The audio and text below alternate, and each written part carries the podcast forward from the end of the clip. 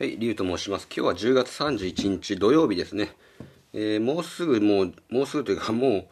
う10月も終わりということで、もう11月になりますということですね。早いですね。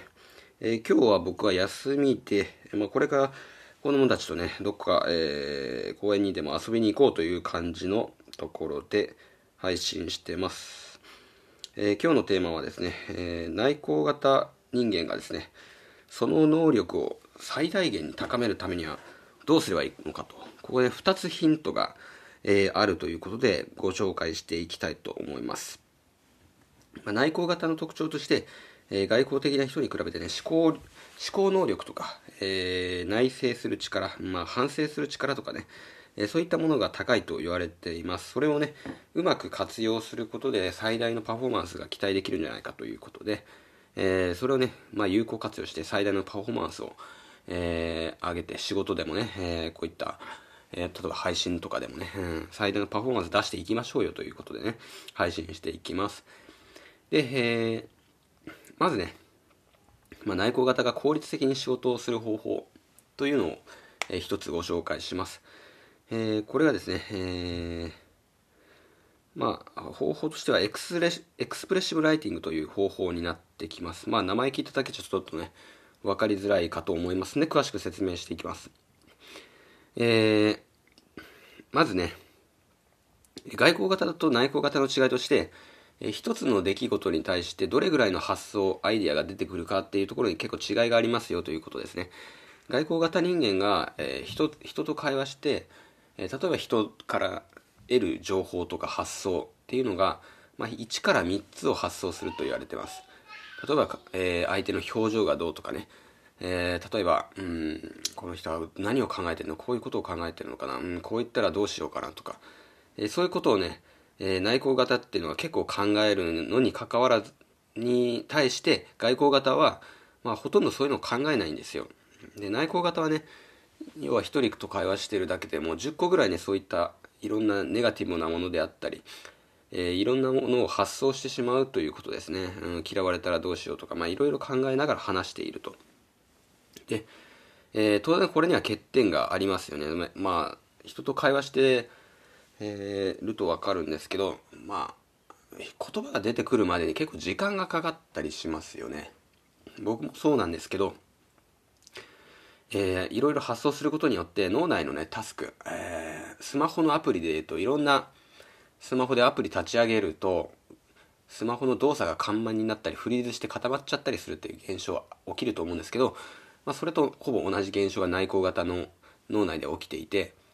まあ、何を言っていいかわからないみたいな状況がに陥ってしまうと、うん、特にストレスの多い状況人前で発表するとかね、えー、会議とかそういった、えー、緊張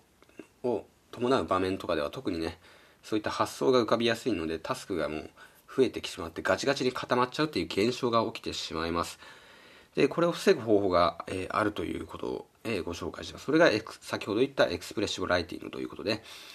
えー、要はこれは簡単なんですけど、ノートにね、まあ、何でもいいのでノートに自分の思っていることを何でもいいので書き出すという方法ですね。まあ、おすすめは、え、A3 だったかな、大きめのノートを使うということがおすすめということですね。で、まあ、これに、え、自分のえー、思っていること今頭の中で考えていることをありのままに書き出していくと、えー、それによって、えー、脳内のタスクが 減っていきますと吐き出す行為になりますんで、まあ、どんどんそうやってアウトプットして、え脳内を軽くしましょうよと負担を軽くしましょうということですね、まあ、これ海外のねある研究でね、え言われています、え脳み悩みをね一旦外に出せば、えー認知のリソースは解放されもっと効率よく脳を使えるようになるということが海外の研究で明らかになっています。つまり、えー、心配事や不安ストレスを感じやすく、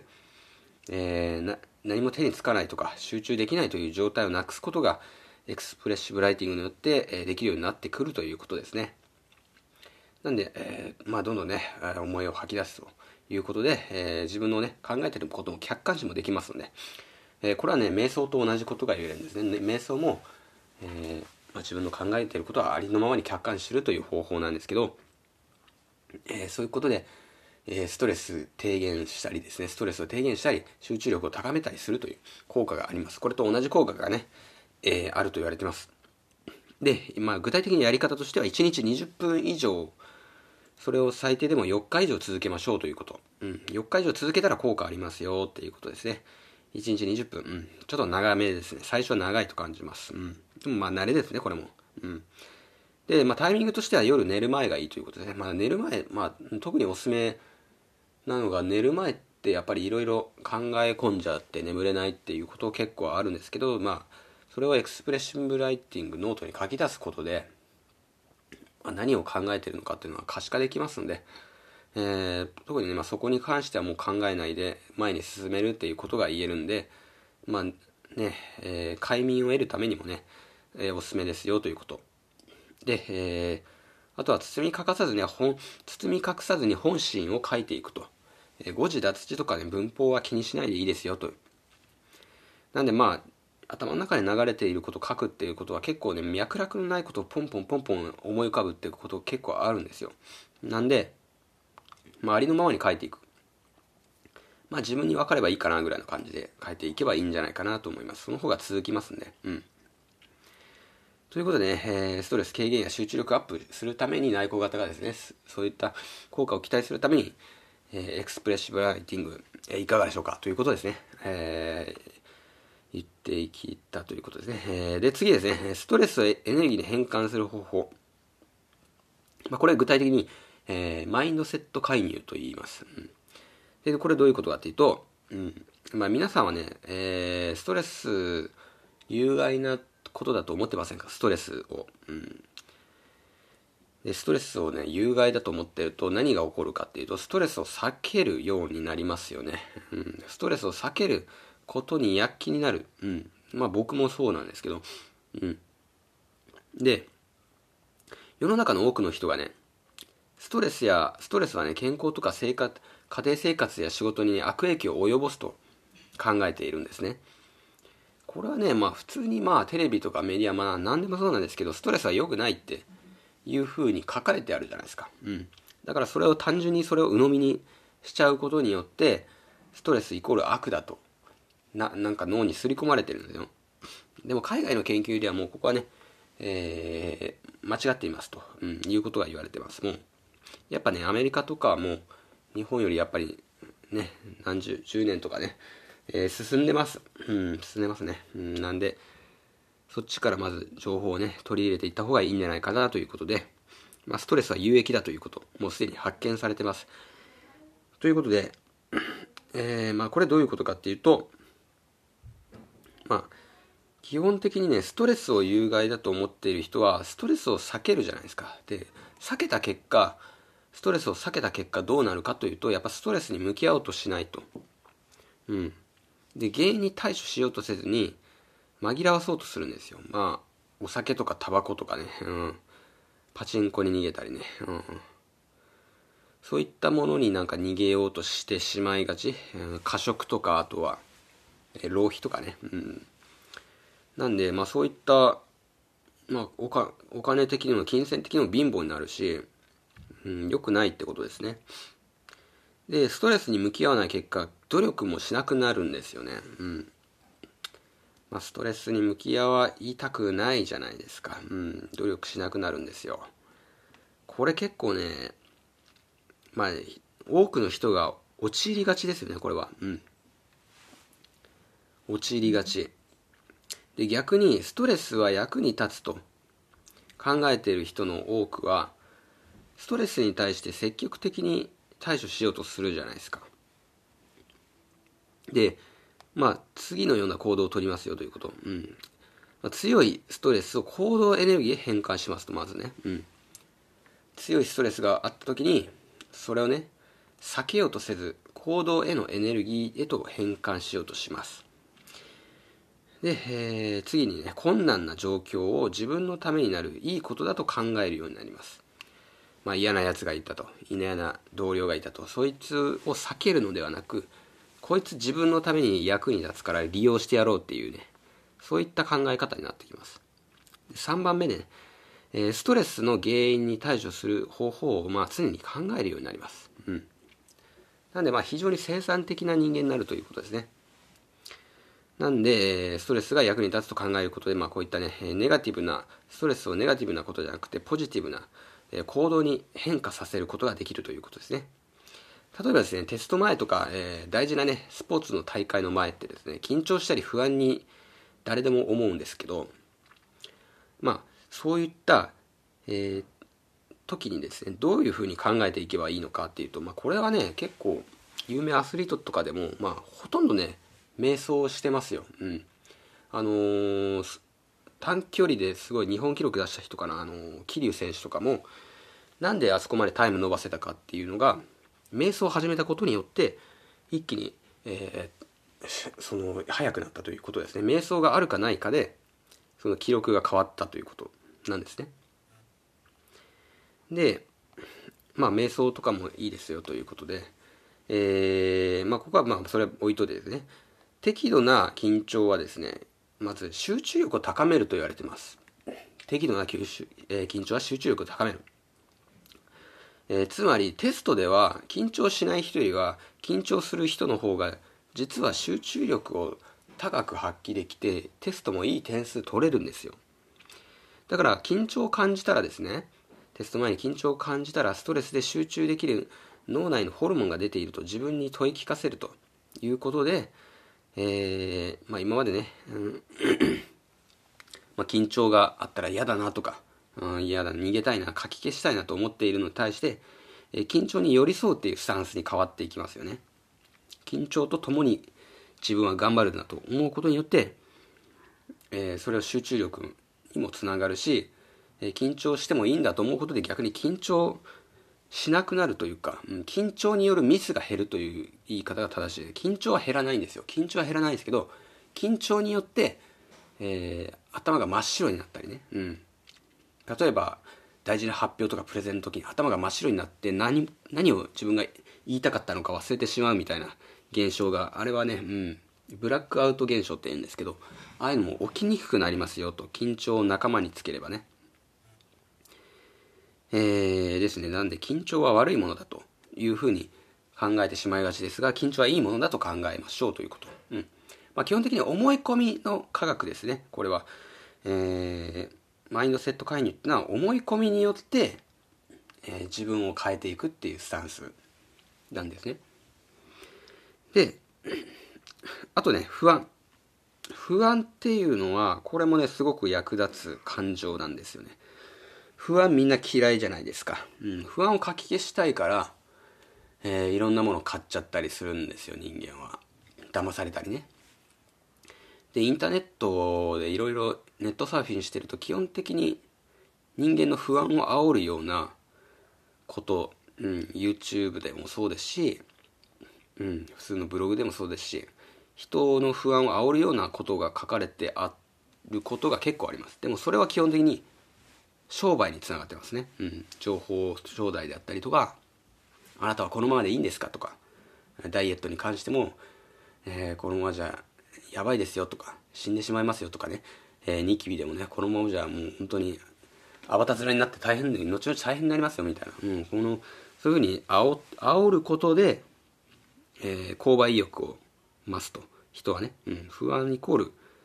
結構購買意欲につながっちゃうんで、うん。で、まあそういった不安をね、いい方向に利用しましょうよということですね。えー、例えばテスト。の点数が悪いことによって何が起きるかっていうとまあ学校だと赤点赤点以下の点数だと進学できないわけですよねうん大学だと60点以上取らないと、えー、進級できないじゃないですかまあそういった不安があるということですよねうん進級できなければ当然ね周りに友達がいないねえー、1個年下の学生とずっと生活しないといけなくなるわけですよね。そしたらまあ、すごく不安じゃないですか。情報も得られないし。で、あとはね、あのー、まあ、テストが悪いことによって行きたい大学、本命の大学に行けなくなるかもしれないなんて思うわけじゃないですか。模擬試験でね、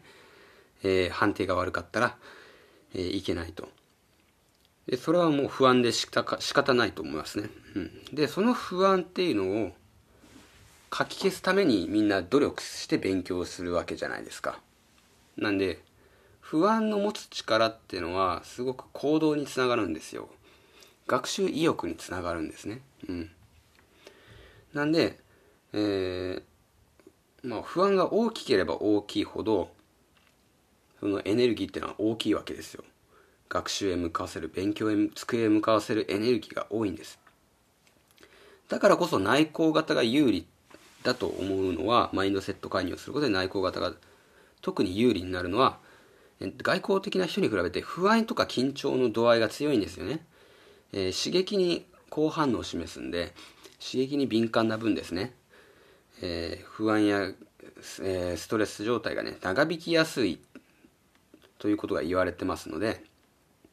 要は長引きやすいしすごくその大きな不安とか緊張を抱えているってことはそれがそれを行動に変えたらものすごくパフォーマンス発揮できるんですよね。外交的な人に比べて、まあ、外交的な人が、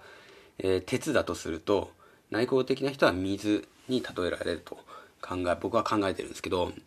えー、外交的な人はまあ熱しやすく冷めにくいと。だからまあ嫌なこととか人間関係で嫌なことがあっても割ともう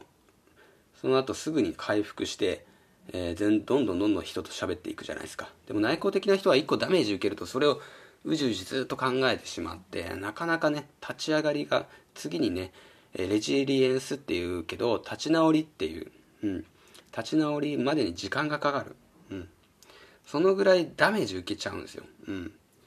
でもそのダメージストレスとか、えー、不安とか怒りの感情っていうのは、えー、自分のね学習とか、えー、今後のね自分が稼ぐためにね必要な努力とかそういったものに変換できますよとかいうことなんですよね。なんでね内向的な人はでも絶対これね必須の能力だと思います、えー、マインドセット会にねあのぜひ身につけていただきたい。でえー、最終的にどうなっていくかというとそれをすることでねうん。えー、ちょっと待ってくださいね。うん。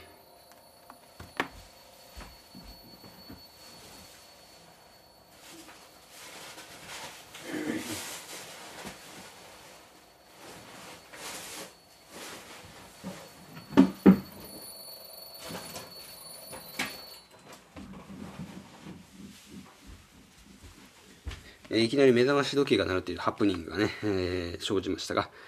えー、まあ、ね、さっきの続きで言うと、えー、マインドセット介入を続けた人がどうなっていくかというと、え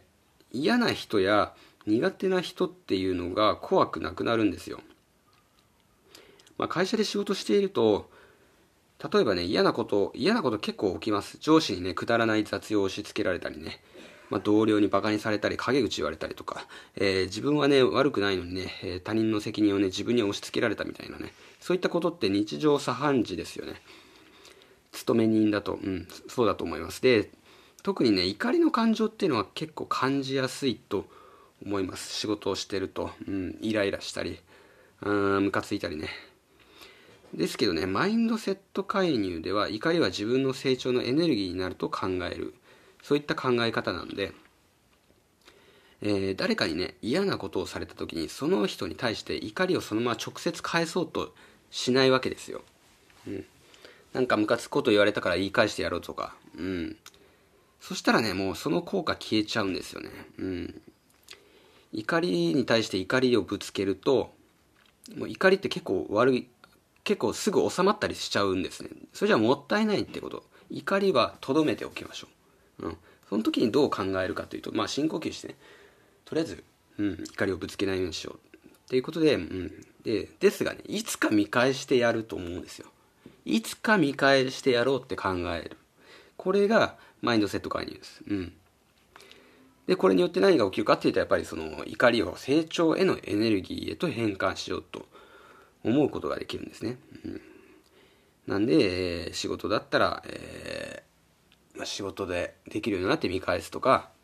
えー、そいつより年収を増やして、副業して年収を増やしてこいつよりいい生活をしてやろうとかね、うん、そういうふうに考えるわけですね。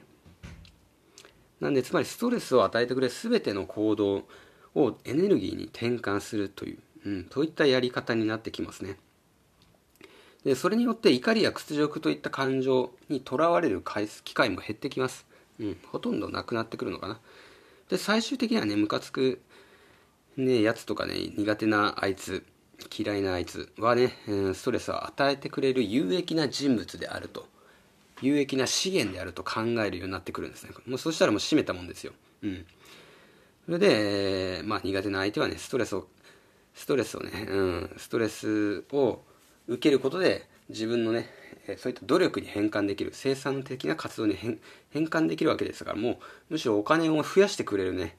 エネルギー源なわけですよ。うん。で、そしたらね、もうそういう、その人たちもまずはね、練習台としてね、うん、なんかもう、避けようとせずに、あえてもその、ね、いたとしても近くにいてね、うん、ストレス受けましょうということです。うん。で、受けたらもうちろんムカつくじゃないですか。ムカついて、いつか見返してやろうっつって家でね、こうやってブログ書いたりとか、配信したりして、えー、相手を見返すほどの成功をしてやるという形でね、えー、行動していくと。それが大事ですよということですね。ということでね、今日はね、えー、2点ね、えー、内向型がね、えー、いい、えー、能力をね、最大限に高めるためにね、2つのヒントということで紹介しました。えー、それではね、えー、今日はこれぐらいにしておきたいと思います。それでは、いってらっしゃい。